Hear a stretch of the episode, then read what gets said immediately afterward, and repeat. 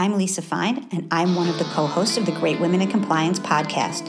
You are listening to the FCPA Compliance Report. Check out Great Women in Compliance on the Compliance Podcast Network, and it posts every Wednesday at 8 a.m. Eastern Time. You can also join in the conversation at the GWIC community on LinkedIn as well. In this episode, I have back fan favorite Mike DeBernardis. Mike is a partner at Hughes Hubbard. We take a look at key enforcement actions and issues from Q2 of 2021. I know you will enjoy it. The FCPA Compliance Report is a production of the Compliance Podcast Network. Hello, everyone. This is Tom Fox back again with Mike DeBernardis for uh, now partner at Hughes Hubbard. Uh, proud to be able to say that. Uh, but we're back for our sort of quarterly review and wrap up. So, Mike, first of all, welcome back. Thanks, Tom. Ex- excited to be back. Always, uh, always enjoy coming on and, and uh, talking about recent developments. So uh, let's start with uh, FCPA and particularly the really lack of F- FCPA enforcements. Uh, I think we both agree that's meaningless, but perhaps we could explore that a little bit. But um, I guess uh, we did have one FCPA case, which I thought was interesting, but perhaps more interesting, we we had several uh, individual prosecutions, and I guess I just wanted to start with uh, we had the Yates memo back in 2015, and I know that was a big discussion internally at Hughes Hubbard. I think you and I visited about it. I've certainly thought about it and written about it, what it might mean down the road.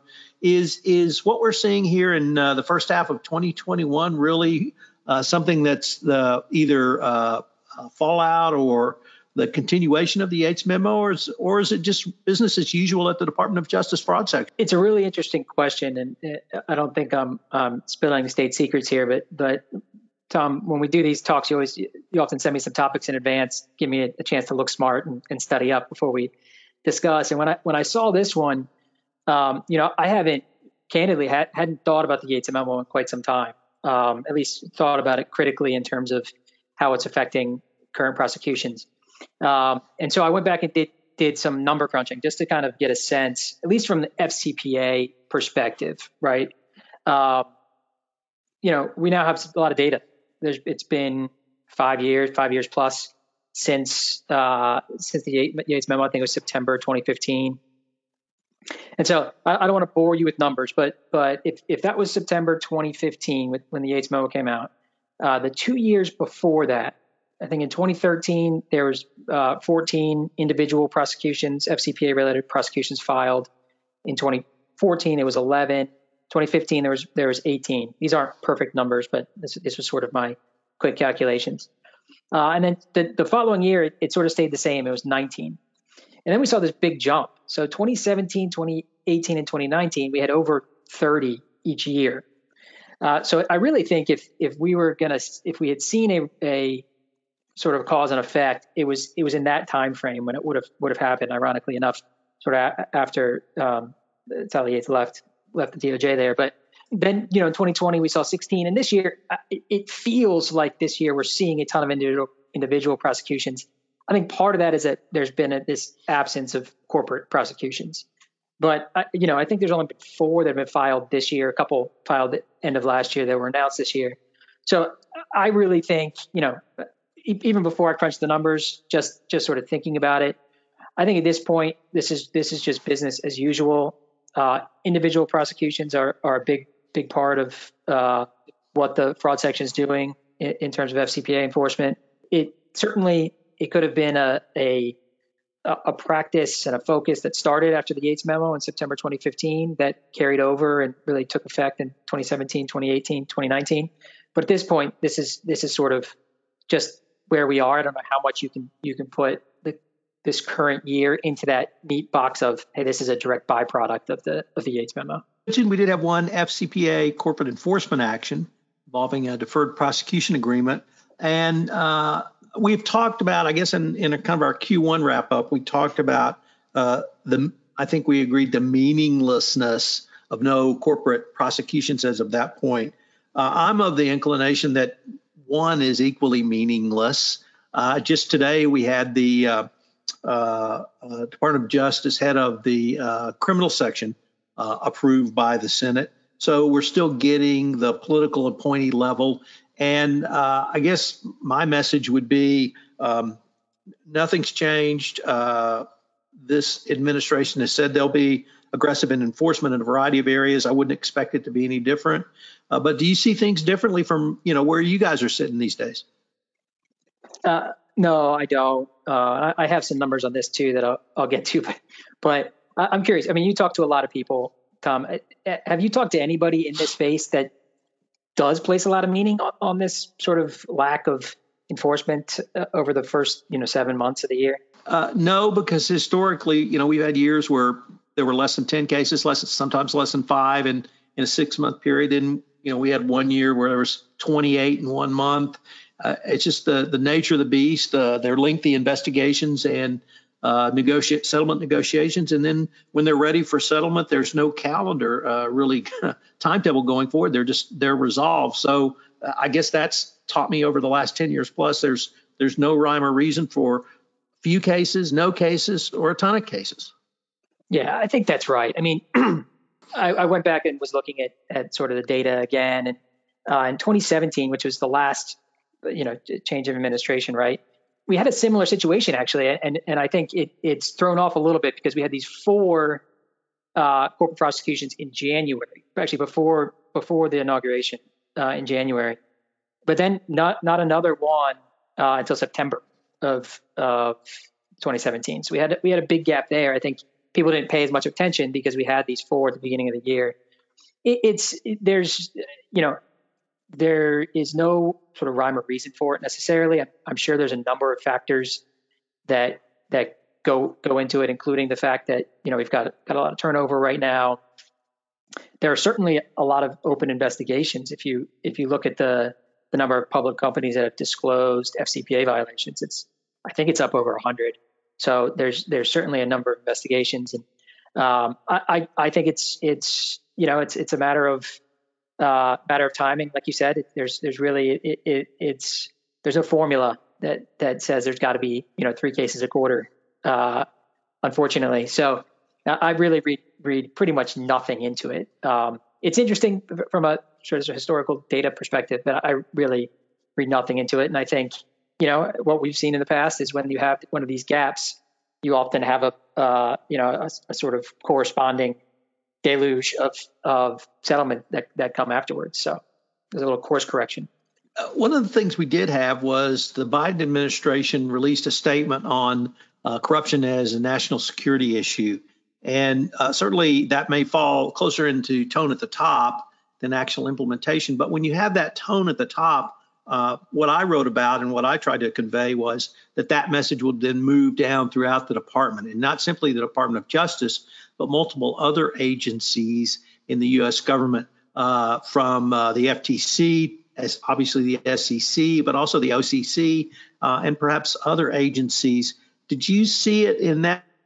that manner, or uh, were you able to really not simply talk about it internally and what it might mean, but really have conversations with clients? And if so, how did those conversations go? Yeah, I'll be honest. When when the when the memo first came out, I thought my initial thought was this is going to be something that's that's fun for for the practitioners to to talk and, and prognosticate about, but it's really going to be kind of meaningless. That was my initial my initial thought, and then we started getting questions from clients that were a little more sector specific. How's this going to affect me? How's this going to potentially affect me? How's this going to affect our competitors, et cetera?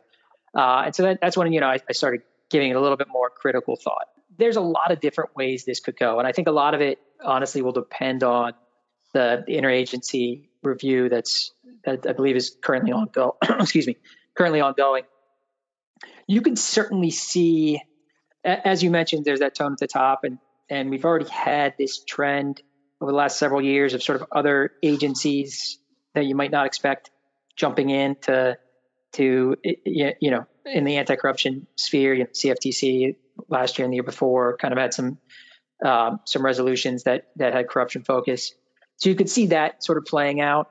I could also see, uh, you know, I was talking to, to, one defense client who was asking about it, and the Department of Defense, of course, is is part of the interagency review.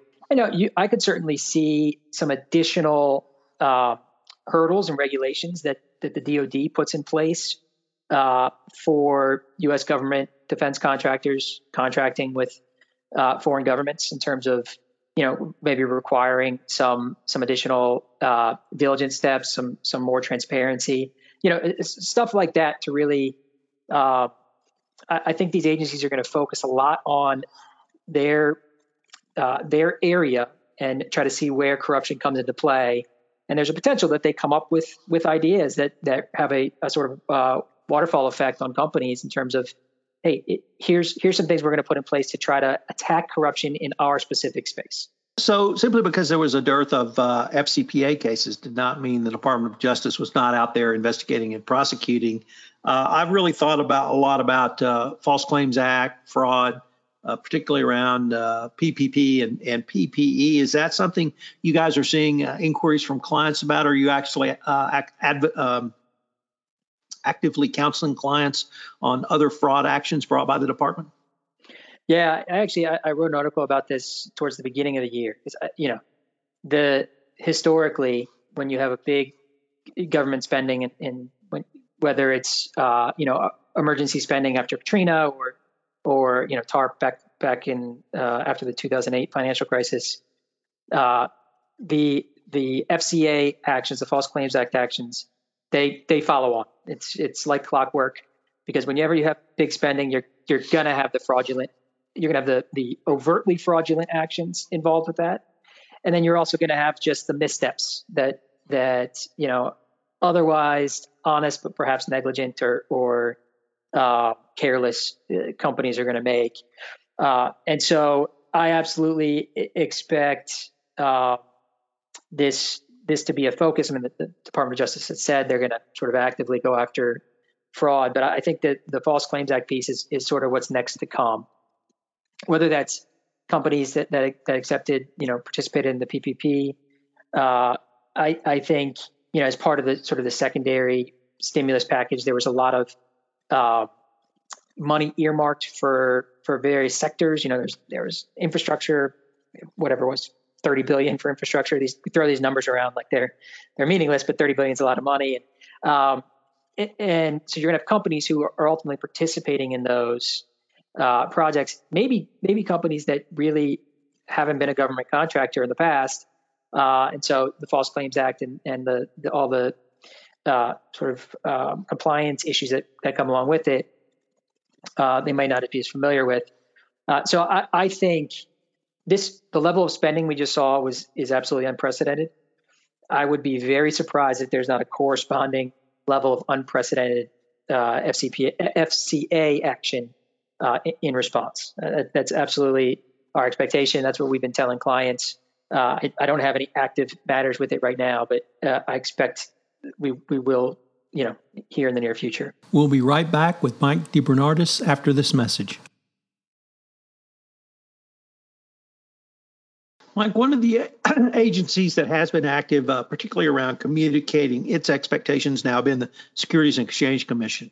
Uh, we have had, I think, a, a, fairly dramatic change in philosophy, both enforcement philosophy and investigation philosophy. Um, we've had a couple of actions uh, around uh, SPACs, and we've had lots of discussions around uh, corporate disclosures on climate change, ESG, and, and other areas not emphasized by the prior administration. Uh, wh- where are you guys on on that? Are you actively counseling? Are they are clients coming to you uh, asking for help around what do we have to disclose in our K's and Q's? Where are you guys on the SEC right now? I, I'd say we're getting far more questions, seeing far more issues uh, with respect to the SEC than the DOJ right now. P- part of that, the enforcement focus for the SEC uh, tends to uh, vary more wildly depending on the administration and the, the leadership than the DOJ does. The DOJ's, you know, they're out there to prosecute crimes and they're going to continue to do that. Uh, the SEC, you know, I think Republican leadership often takes a, a, a, different approach to enforcement than than Democratic leadership, and so we do see sort of these, you know, changes in resourcing and, and focus uh, on enforcement more. It's felt more acutely, I think, with respect to the SEC, uh, and certainly, you know, the leadership that's been that's been put in place at the SEC, both both you know, uh, SEC proper and, and, the enforcement division, I think signals that a, a change there. So we we have been seeing uh, getting a lot of questions, uh, dealing with a lot of issues in that area.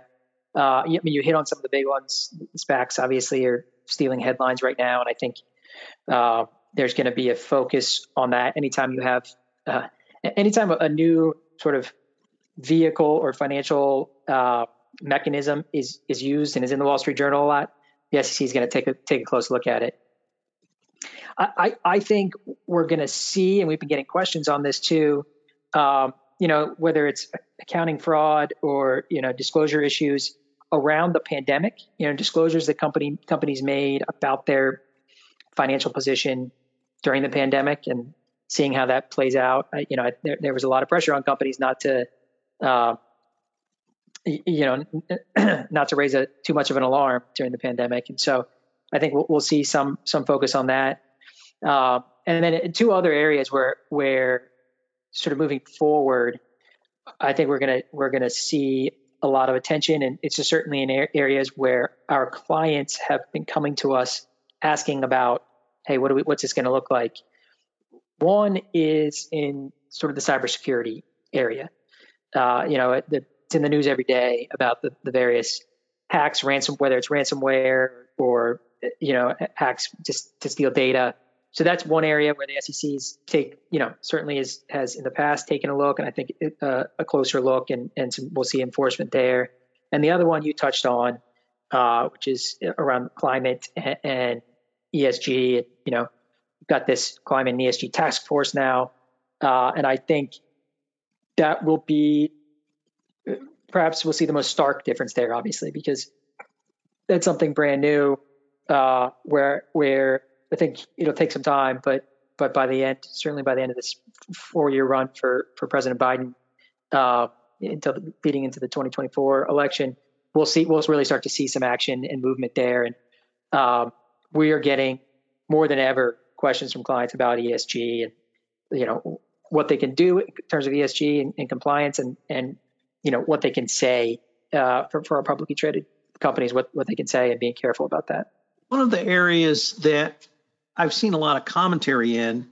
I'm kind of of the opinion it's a problem in search of a, or rather a solution in search of a problem, is the question of CCO individual liability. It typically comes up in regulated industries, um, but it sometimes bleeds over into U.S. public companies. The New York City Bar Association published some uh, proposed standards that they would suggest the SEC used the current standards are basically if you're involved in the fraud, uh, you're subject to uh, SEC sanction, whether it be civil or criminal prosecution, although it's typically civil. Also, if you are completely incompetent, uh, you don't know what you're doing, or you basically buried your head in your sand in the sand through conscious indifference.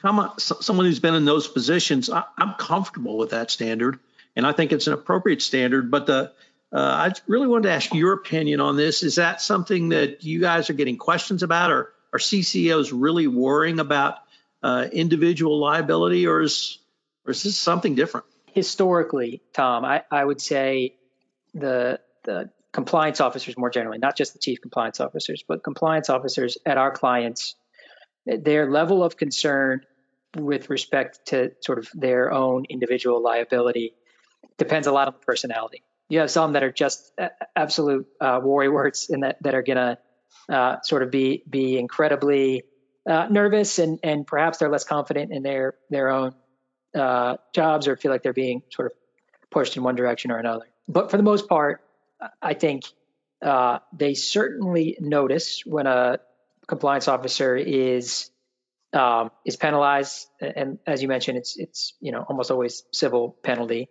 Um, and there there will be a you know a buzz of activity and questions that might come that follows on to that almost always in, in a regulated industry right? You know financial services and, and that that sort of sort of thing. Um, but overall I I think you know this is something we've talked I've talked about in the past something that that I've gotten questions on in the past something that I've been asked to write write on in the past. I think this is another another area where we sitting in our our chairs comfortably here like to talk about, but but doesn't uh, it doesn't it doesn't do a whole lot. I mean, I, I you, you are the standard you just articulated uh, really isn't is to me entirely appropriate. If you are if if you're actively involved in the the offense, uh, it doesn't matter what your position is, you you you can be held liable. Um, if you are sort of consciously, you know, putting your head in the sand and ignoring it, especially as a compliance officer, you're going to be held liable. And I, am fortunate enough not to have met any compliance officers, certainly chief compliance officers, who take that approach. Um, and then if if you are grossly negligent, I mean, you know, to me those are those are similar scenarios, right? I mean, I, gross negligence almost to me means that you're you're sort of ignoring a problem, just putting your head in the sand. I mean, I, I again, I, I, don't. I think it doesn't matter what your position is. If if you're that, uh, if you were that sort of uh, intentionally bad at your job, uh, there there could be some fallout to that. I think honestly, I think compliance officers are are comfortable with that. Where where it's going to get trickier and where it does get trickier is if you sort of start taking the uh, if if regulators sort of start taking the backward looking approach of okay, we had an issue. Hey, you really should have known about that compliance officer, and now we're going to hold you responsible. That's where I think compliance officers are, are would would get some heartburn, um, and understandably so, because it's a hard job. It doesn't, it doesn't matter what the industry is being a compliance officer is a hard job. And, um, you know, I know you and I have talked about it in the past. Just because there's misconduct or an issue doesn't mean that, you know, uh, the compliance program failed or that the, uh, the compliance officer failed. Uh, there's, there's no sort of perfect, perfect uh, compliance system to prevent misconduct. So I think that's where certainly if I was in house anywhere, I would be nervous, but I, I haven't quite seen that standard being talked about. So one of the reasons I enjoy visiting with you is uh, we get to really geek out sometimes. So for those listeners who out there who like that, we're about to geek out. uh, when I started practicing law uh, in Texas, there was a huge change in the definition of gross negligence. So I only learned the new definition, and that definition was the entire want of care, uh, just some care, the entire want. So I learned that, and that's been my uh, kind of definition for gross negligence going growing up professionally. And I find that to be an appropriate way to define what you described. And so I'm extremely comfortable with that uh, as a test and even as a standard from the SEC. And, and when I'm asked that question at a conference, I say, now listen to, to me very carefully. There have been zero, let me repeat, zero enforcement actions, civil or criminal, where a chief compliance officer was charged with negligence. Uh, it's always that higher standard, and so I'm I'm really comfortable with that because once again, it's the entire want of care, not just you know you screwed up or you messed up or you had some care but not enough care. It's the entire want of care, and so I, I really find that to be an, an appropriate standard. And to your point, it, we should be judged by that. If we are grossly negligent, there's we shouldn't be in that position. We're either not competent or we let somebody else influence us so is um, is that kind of consistent with your thought approach in that? Absolutely, and, and look, the reality is too. You know, even the cases where you've you've seen the the standard being used as gross negligence, the reality is, I, I think there is there's often the suspicion that the compliance officer was actually directly involved, and maybe there wasn't quite enough to actually show actual involvement, and so you fall back on this gross negligence standard. We have not today seen sort of many of the regulators, whether FinCEN, SEC, uh, an appetite to even go after compliance officers who are just bad at their jobs. Right? This is always there's always something something else there, uh, and I, I think your your description of that standard is is exactly right. And that's sort of the comfort you can give the clients too. Is you know if if you're not directly involved in this, and you're at least trying to do your job, you're you're you're going to be safe. This this is not we have not reached a point where compliance officers are being uh, prosecuted civilly or certainly criminally for just not being great at their job. One of the areas that I think might be ripe for change in enforcement is in the area of uh, uh, environmental crimes. And, and, I don't mean SEC disclosures around climate change. I mean environmental crimes. Uh, crimes. I think that was one area that was not a focus of the prior administration. Is is that something you guys are either fielding questions from clients on or talking about internally? And and how should companies uh, really think about a change in that enforcement arena? At the beginning of the year, you know, I had a, a number of clients who asked, um, you know, us to, to, either draft something or do a, a, brief presentation on it. what do we think, where do we think the Biden administration is going to focus enforcement, what, or you know, where where's that's not even the right what they really wanted. What they really wanted was what are the be the biggest changes in enforcement from the Trump administration to the Biden administration, and I always included environmental crime uh, on this list. Uh, I think this is not this is certainly not my area of expertise. Others at the firm uh, have have more experience in this than I do, um, but I know enough to know that this was not a focus of the Trump administration. Almost in, in you could even go further and say sort of it was a uh, a point to, to not focus on it. Uh, and I, whether it is through a new task force, because there's there's a lot of talk right now. Uh, you know, I think it was in January, Biden issued an executive order on this uh, to really make this more of a focus and environmental justice being a big focus. And I think we will see some changes within the Department of Justice in terms of how they attack these things. But even just uh, you know, Environmental Protection Agency I- enforcement actions, I expect it to be a big turnaround. Uh, it's something I'm watching closely in terms of where does this go, particularly with the environmental justice piece um, that they're pushing at the Department of Justice. Where does this land? Because I, you know, we you, you know we have clients that this is a bigger issue for than others, but I think even for our clients where you wouldn't necessarily think of environmental issues as being one of their their high risk factors, depending on the, the approach the Department of Justice takes with the environmental justice initiative, uh, it could become one. And so it, it's it's something that we're keeping a close eye on, certainly.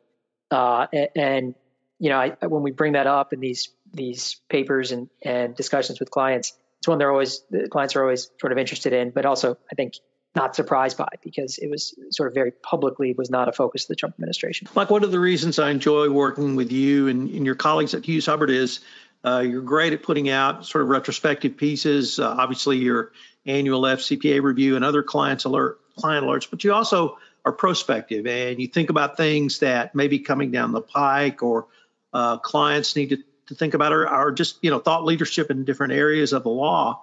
Uh, so I wanted to maybe uh, conclude with asking: um, Is there anything that you guys are talking about internally that uh, we need to start thinking about from other areas, or are there concerns? I mean, we've had a lot of information from the new administration already about the directions they may be going. So, are you seeing some tea leaves out there that uh, we need to uh, at least watch?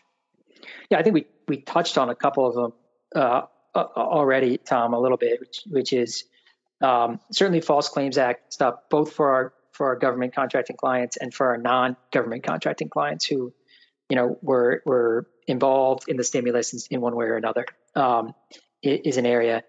I have not gotten so many questions about ESG in, even the last two months, more in the last two months than I had in the last ten years of my career. It, it's just everybody's talking about it. Uh, if you go on LinkedIn, everybody's posting about it. I mean, it's just it's a, it's a huge area of focus and interest. So that's that's certainly there. Uh, and then you know one thing that we didn't talk about, certainly not my my uh, area of of focus, although the firm is quite good at it. Um, and I'd be remiss if I didn't say that my, my wife is also quite good at it. Is is in the area of, of antitrust enforcement. Uh, you know, I think it was earlier. Was it? It was either earlier this month or, or last month um, that that Biden you know issued a, an order on that saying this is going to be an area of focus. I don't think anybody doubts that. I think we're going to see over the next few years uh, really an unprecedented amount of, of anti antitrust enforcement, both criminally and, and, and civilly, in in areas we haven't even thought about in the past. Uh, and I know my my colleagues at Hughes Hubbard are certainly gearing up for that. The uh, certainly in the, the FTC with their new chairman Khan and the head of the antitrust division, I think pretend a, a more aggressive approach. But maybe, um, and then of course on both sides of the aisle, amazingly enough, there is pushback against big tech, and they uh, Google, Amazon, Apple, uh, Facebook are all in the regulators' uh, headlights. But what about maybe smaller companies, smaller cartels? We've had a lot of cartel work in the chicken space, interestingly enough, and, and I'm sure there are others. Do you think that uh, these big cases are going to suck the air out of the antitrust division so that they really only focus on these these massive kind of generational cases, or do you really see uh, a more aggressive approach up and down the line in antitrust? I see this as as being increased enforcement across the board. I, I think you know there's there's two issues I think that are that are bipartisan at this point. We're we're, we're down to two. One of them is big tech. Everybody wants to to get on big tech uh, in one way or another, and so I think we will, of course, see a lot of uh, antitrust action in, in, big tech. The other is China, and and everybody is you know coming up with ways to um, to be anti-China. Uh, but in terms of uh, antitrust enforcement, I think I think big tech's obviously going to be a focus. But if you read if you read that order carefully, I mean, it, we're talking sort of the the directions from the very top are take a look at everything. Take a look at you know no poach agreements. Take a look at at price fixing. Take a look at you know you know old school cartel type behavior across the board. And so that's what I would expect to see. I, I think um, any smaller company hoping that you know the attention moves away from their industry to focus on big tech is is uh, uh you know probably not approaching it safely I, guess I, because I, really don't think that's going to be those are obviously going to be big headline stealing cases but um, I don't I don't I wouldn't say anyone's safe from from the that watchful eye. Well, Mike, as always, it's been a ton of fun. Uh, we're going to link to uh, uh, your profile on the Hughes Hubbard site. Uh, but if anyone wanted to contact you and really follow up on any of the topics we've uh, touched on today, how could they do so? Yeah, absolutely. Uh, feel free to, to, to call, email. the email is, is michael.debernardis at Hughes Hubbard. Um, I'm always happy to, to talk about these things, and please feel free to connect on LinkedIn too. I, I you'd be surprised at how often, you know, whether it's through this or or uh, you know another type of speaking engagement, you know, I get I get follow up questions on LinkedIn, and it's always really fun to engage with people on these topics. I you know I enjoy just talking about this stuff, uh, whether whether it's with clients or or folks like yourself. Well, Mike, I look forward to our next conversation. Perhaps in uh, Q3, we'll have a different set of issues to visit about. Yeah, maybe we'll see some actual uh, enforcement and have some be able to dive into some cases a little bit, Tom. This is Tom Fox again. Thank you for listening to this episode of the FCPA Compliance Report. If you're interested in history, specifically the Greek and Roman period, I hope you will check out the special podcast series Richard Lummis and I are running on 12 O'Clock High, a podcast on business leadership. We're taking a look at Plutarch's lives and bringing it forward for leadership lessons for the 21st century. A fascinating series on one of the seminal biography and textbooks of history. If you're interested in history, biography, Greeks or Romans, I know you will enjoy it. Please check it out. The FCPA Compliance Report is a production of the Compliance Podcast Network. This podcast is a part of the C Suite Radio Network. For more top business podcasts, visit c-suiteradio.com.